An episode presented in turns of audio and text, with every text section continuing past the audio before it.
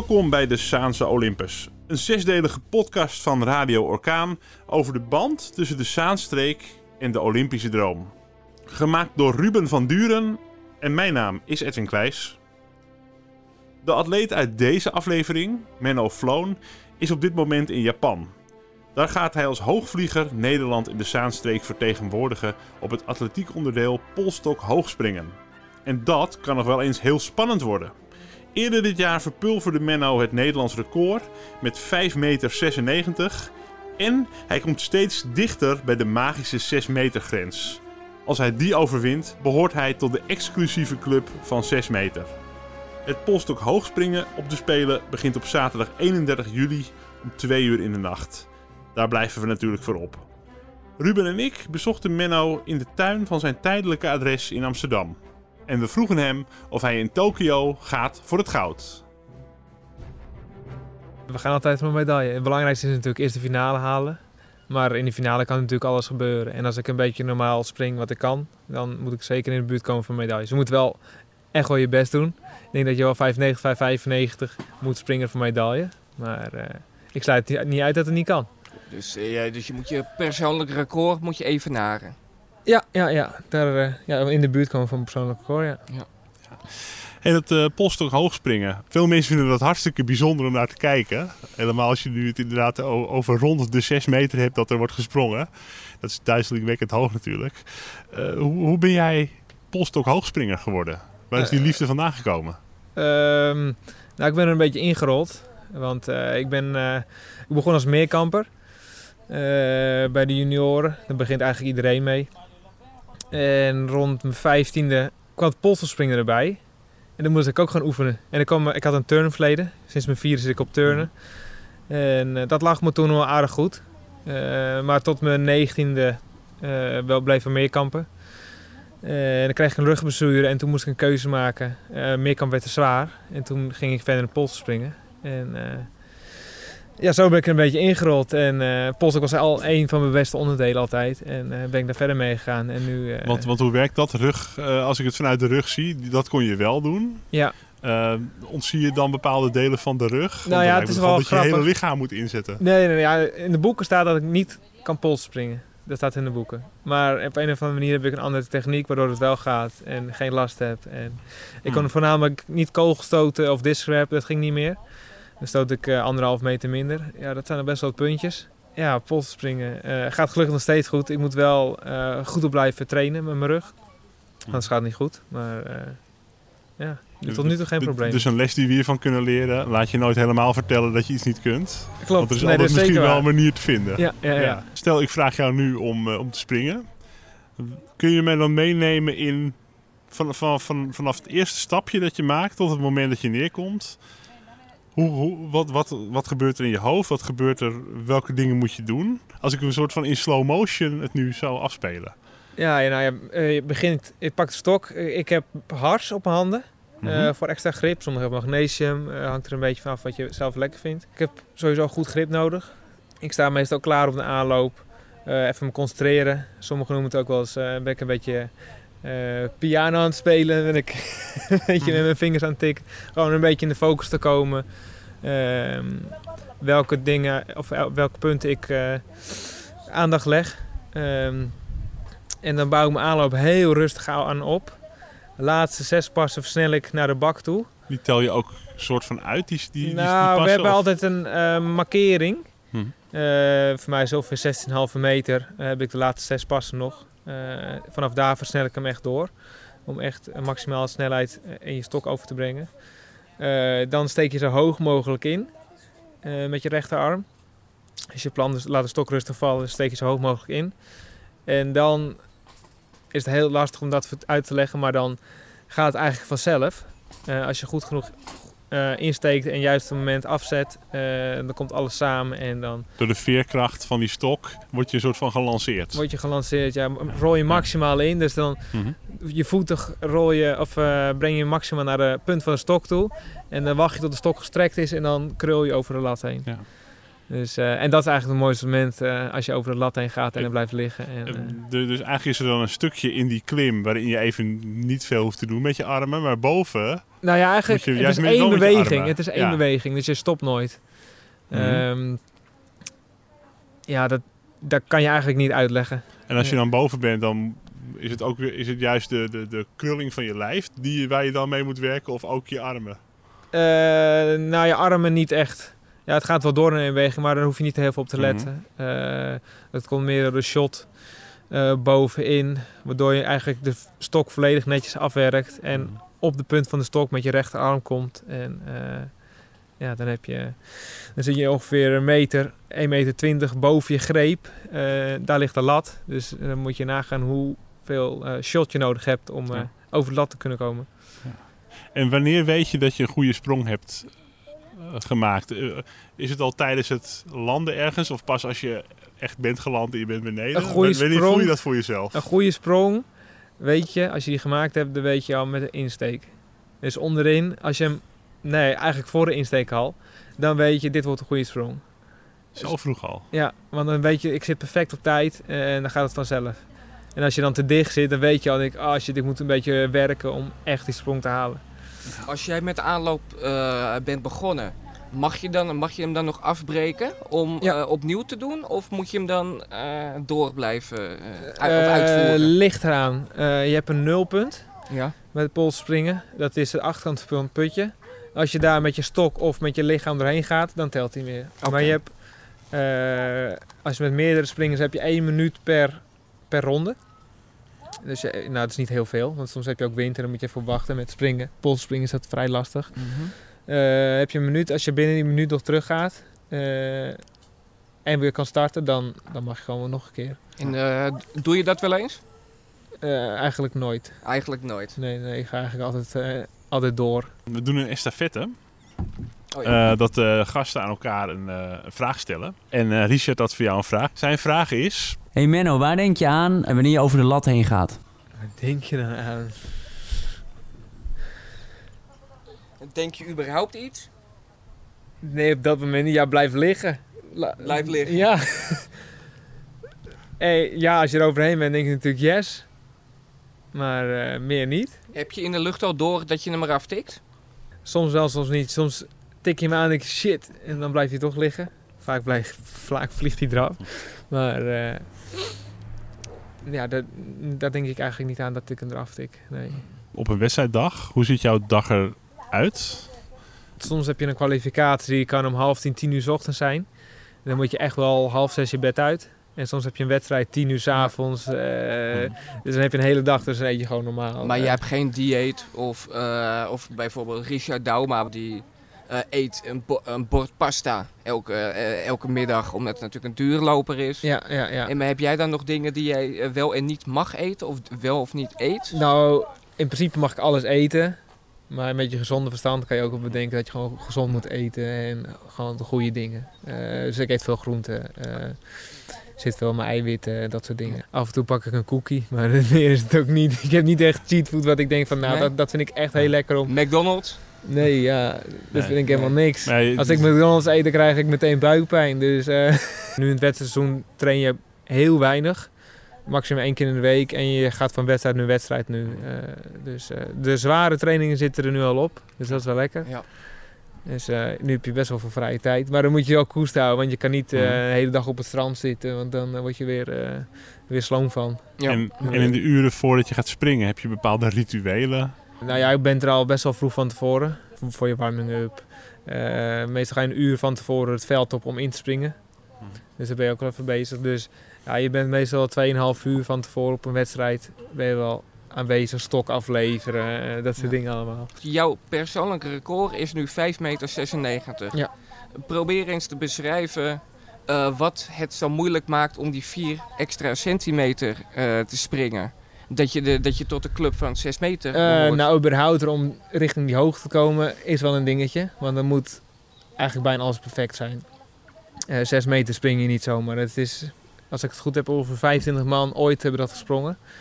Eh, dus dat is echt wel eh, een limiet. eh, of een, ja, een klein selectief groepje. Waar jij heel graag bij wil horen. Ik wil er heel graag bij horen. En ik, en ik hoop dat ik dit seizoen ook eh 6 meter ga springen. Het liefst op Tokio zelf natuurlijk. Maar ja, het is gewoon de kleine puntjes. Die 1 procentje Is- kan al, is al voldoende eigenlijk. Maar ja, dan moet je wel weer een hoop voor trainen. Dus ja, het is heel lastig om dat uit te leggen. Ja, hoe- wat is- je er allemaal voor nodig hebt nog. Is er dan eh, bijvoorbeeld dat je, dat je een half metertje met, met je schoen eh, beter uit moet komen, met je passen? Is dat dan dat je, dat je hem neerzet, dat je, dat je die stok neerzet, zoals jij zei, ik voel direct wanneer ik een goede sprong heb gesprongen, dat je, dat je dat die, stok 5 centimeter meer naar links... eh, zijn dat echt die kleine ja, details? dat soort details. Ze zijn nu bezig met twee passen erbij. Iets meer snelheid. Ik had eerst 16 pas. Nu gaan we komende wedstrijd eh, naar 18 pas. Dat doe ik voor het eerst. En we zijn iets, me- iets meer bezig met eh, rustiger aanlopen. Dus dan heb je nog meer controle eh, ja, over je lichaam, Ja. over je stok, over alles eigenlijk. Ja. Dus dat Mhm. gaan we zien hoe dat van het weekend eh, ja, hoe dat gaat lukken. Meer vanuit, je, kr- meer vanuit Ja. kracht dan vanuit snelheid springen? Nee, meer vanuit ontspanning. Oké. Dus het is eigenlijk een soort ons, souplesse onderdeel. Dus eh, ja, als je gaat kracht, kracht gaat springen, dan gaat het fout. Het moet alles uit een, eh, ja, Ja. Het is een soort turnoefening is het eigenlijk. Wat, wat ben jij wel eens eh, in de training over de 6 meter heen gekomen? Ja, met een koordje, maar dat telt niet. Oké. Nee, niet met een lat. Sommigen hebben het wel eens met een lat eh, gehaald, maar dat heb ik nog nooit. We springen ook bijna nooit met een lat op een training, altijd met een koordje. Oké. Dus, En wat, Nee. wat is daar de reden van? Gemakkelijk? Nee, Of- ja, meer technisch eh, springen. Eh, Mhm. Niet te veel met de lat bezig zijn. Want als je met de lat springt, dan spring je technisch weer heel anders. Dus we springen zoveel mogelijk met een koordje. Ja. Om, ehm, eh, ja, de meeste polsterspringers die zijn al heel vroeg begonnen. Ik ben vrij laat begonnen met echt polsterspringen. En ik heb nu ook een nieuwe trainer. Daar zit ik nu anderhalf jaar bij. Ehm, dat begint nu allemaal een beetje op zijn plek te vallen. Maar ik mis nog springuren. Ja. Dus zoals die, eh, je hebt nu Mondo, eh zijn zweet, die is eh, 21, maar die springt al vanaf zijn vieren. Dus eh, die heeft al flink wat eh, springuurtjes. eh. Dupla Duplantis had geloof ik een eigen polstok hoogspring eh, baan in de, in de tuin. ja, ja, ja, ja. Ja. is is de, we- de wereldrecordhouder geloof ik momenteel. ja, En, eh, ja. Helemaal een luxe om je eigen... Dat, dat past hier denk ik niet Ja. eh, in de tuin. Zijn ouders waren namelijk eh, al- allebei eh, ook, ook Atleet. atlet- atleten. Ja, Wie zijn ehm je grootste concurrenten eigenlijk? Eh, nou, sowieso Mondo Duplantis, uh, wereldrecordhouder. Eh Frans Marono Lavini springt altijd goed. Eh, je hebt nog een Paul, die springt niet heel hoog, maar op toernooien is hij er altijd. en Boepka. Ja, Boeka is net even Is oud. ouder. Ja, ja, ja. Ja, je hebt nog eh, twee Amerikanen, Sam Kendricks en Casey Lightfoot. Die, het zijn ook wel jongens die echt wel richting de 6 meter kunnen springen. Dat zijn wel echt wel eh, eh, ja, mijn grote concurrenten voor de Spelen. Elk atleet heeft een andere techniek. En die techniek moet bij jou passen. Dus eh, je probeert wel in grove lijnen het perfecte plaatje te creëren. Maar het moet ook bij jou passen. Dus Ja. dat is wel... eh, ja, je moet gewoon eigen, je eigen Ja. techniek creëren.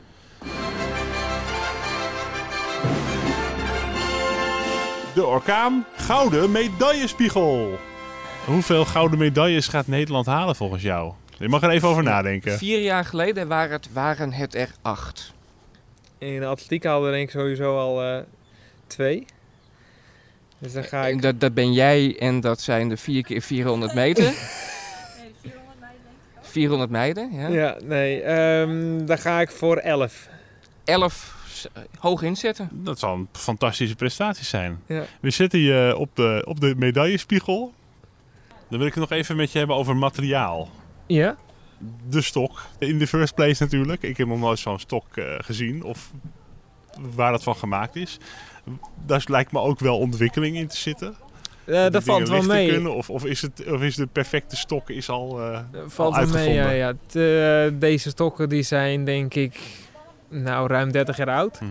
Zijn van glasvezel gemaakt. Eh, ik spring met een eh, merk UCS. Eh, ja, dat is gewoon een topmerk. We springen echt, nou ik denk 75% van de wereld springt met dat merk. Mhm. Je hebt nu ook een nieuw merk. Eh, dat is het Essex. Daar springen ook een aantal jongens mee. Maar die heeft weer een iets ander buigpunt. Ze zijn iets lichter. Maar En waarom is het van glasvezel gemaakt? Is dat de ideale combinatie tussen toch heel stevig en Ja. flexibel genoeg? Het is stevig, flexibel en het gaat niet heel snel stuk. Ja, het gaat al snel stuk, maar met een carbonstok, als je die laat vallen, die gaat heel snel stuk. Eh, dus dan wordt het wel een duur grapje. Maar glasvezel, als je die op een steentje laat vallen eh, en daarna gaat mee gaat springen, dan is hij ook stuk. En Hmm. dan ben je weer eh 1000 euro verder. Dus, Want zo'n stok is 1000 euro. Ja, Ja. dat wilde, ik ook nog even weten. Van Ja. wat, wat kost een goede polstok? Stok? ja. Ja, Ja, er zijn, er zijn geen slechte stokken, maar ik denk dat ik nu zelf eh 30 stok heb. Eh, Dus voor 30.000 euro ligt er op zolder bij Menno Floon thuis. nou ja, bij de club. Ze zijn niet allemaal voor mij gelukkig, maar de meeste zijn wel voor mij. Heb je wel eens problemen mee gehad eh, met, met bijvoorbeeld het door de douane komen met, eh, met van die stokken? Ja, dat is altijd wel een dingetje. Eh, ik kan bijvoorbeeld niet via Schiphol vliegen. Die mijn stokken niet aan, zijn te lang. Dus ik moet altijd naar eh Düsseldorf, Eindhoven of Brussel. En heel soms ook nog eens naar Frankfurt. Nou, dan ben je vijf uur onderweg. Eh, dus het liefst rijden we alles tot 1000 kilometer. Oké. Dat is wel een dingetje, maar anders ben je zo lang onderweg en heel veel gedoe. Want, want waar ligt het dan aan? Gewoon aan de, jij zegt Schiphol neemt mijn stokken niet aan omdat ze te lang zijn. ze zijn maar, te lang. Ja, ze werken met box of zoiets en die gaat tot 4 meter. Dus eigenlijk is Schiphol een beetje een ouderwets vliegveld vergeleken met Düsseldorf. nou ja, misschien juist wel een heel nieuw vliegveld, omdat ze allemaal in boxen werken. En, eh, ja. Ja. ik vind het jammer. Maar het is helaas niet zo. doe er eens wat aan, Schiphol. Ja, ja, dat mag ook wel eens gezegd. Jij hebt een A-status. Ja. Eh, jij kan ook op Papendal trainen. En eh, wordt, worden die stokken dan allemaal bekostigd voor jou? Of moet je dat... niks. Ik moet alles zelf Je betalen. moet alles zelf Ja, betalen. maar op zich is dat ook prima, want als je klaar bent, kan je ze ook weer doorverkopen. Maar kun, jij, kun jij ervan leven, van het polstuk hoogspringen? Ik kan er nu van leven met A-status. En ik hoop me nu met de wedstrijden ook weer wel ook nog wat extra's te verdienen. Maar dat is nog geen vetpot. Stel, eh, we we gaan even, we dromen groot. Eh, jij wint goud in Tokio. Staat er daar nog een financiële vergoeding tegenover? Ja, volgens mij wel, maar dat weet ik niet. Dat weet je niet uit je hoofd. Nee. Eh, Dat, het valt me op dat heel veel sporters eigenlijk voornamelijk bezig zijn met het sporten en, en bijna ja, niet met het nee, financiële dat plaatje. moet je ook niet doen. Want als je voor het geld gaat springen, dan... eh, of gaat sporten, dan kan je beter iets anders ja, kiezen. dan heb je de passie niet, maar ja. Ja, of dan kan je beter gaan voetballen, maar eh dan verdien je iets meer. Maar eh, met atletiek verdien je niet heel veel geld. En naar de Olympische Spelen ga je gewoon, man. Dat is toch ongelooflijk. Wat, wat stel je je nou daarbij voor? Dat je er aankomt en, en hoe dat is om dan voor het eerst dat stadion in te lopen? Nou, het is een beetje lastig, een beetje dubbel. Eh, ook met corona. Eh, ik bereid me voor op het ergste dat je drie weken lang bij spreken op een kamertje moet zitten en eh, daar bijna niet vanaf mag. Maar als je in het stadion gaat, ja, dat is natuurlijk altijd wel gaaf. Volgens mij mogen er wel wat Japanners eh, in het stadion komen, dus dat is wel leuk. Maar Mhm. voor de rest eh, zie ik het wel.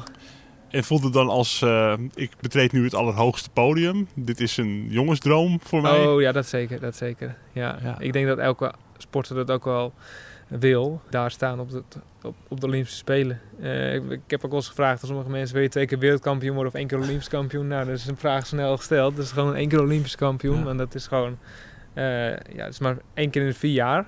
Nu één keer in de vijf jaar dan, maar Een dilemma voor jou. Olympisch kampioen worden ja. eh, met een hele slechte sprong. Of het wereldrecord springen qua hoogte. Ja. ja, ik denk dat ik toch ga voor Olympisch kampioen. Dus Nee. eh, Nee, kan altijd nog 16 springen en, en Olympisch kampioen. Dus eh, ja. Dat doet hij dat jaar daarna gewoon, ja. Ja. Het hoogste podium geeft ook extra druk. Kun je tegen de druk, denk je? eh, ik denk het nu wel.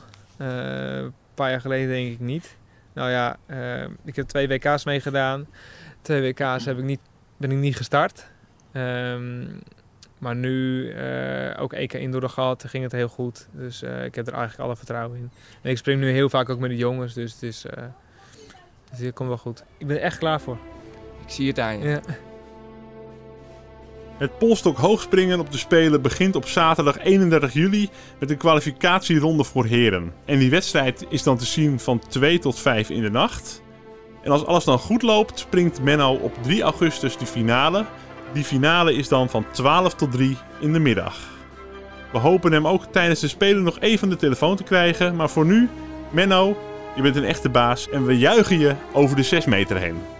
In deel 3 van de Saanse Olympus praten we met twee generaties in het volleybal. Dan zijn we te gast bij Teun Buis in Ozaan. Tegenwoordig trainer, maar in 1988 zelf als speler namens Nederland actief. En we praten met zijn dochter, Anne Buis. Zij speelde in 2016 met de damesploeg in Rio. Menno Floon had, vlak voor vertrek, nog een estafettevraag voor haar. Hoi Anne, ik vraag me af of je de druk voelt dat je vader ook bij Olympische Spelen is geweest.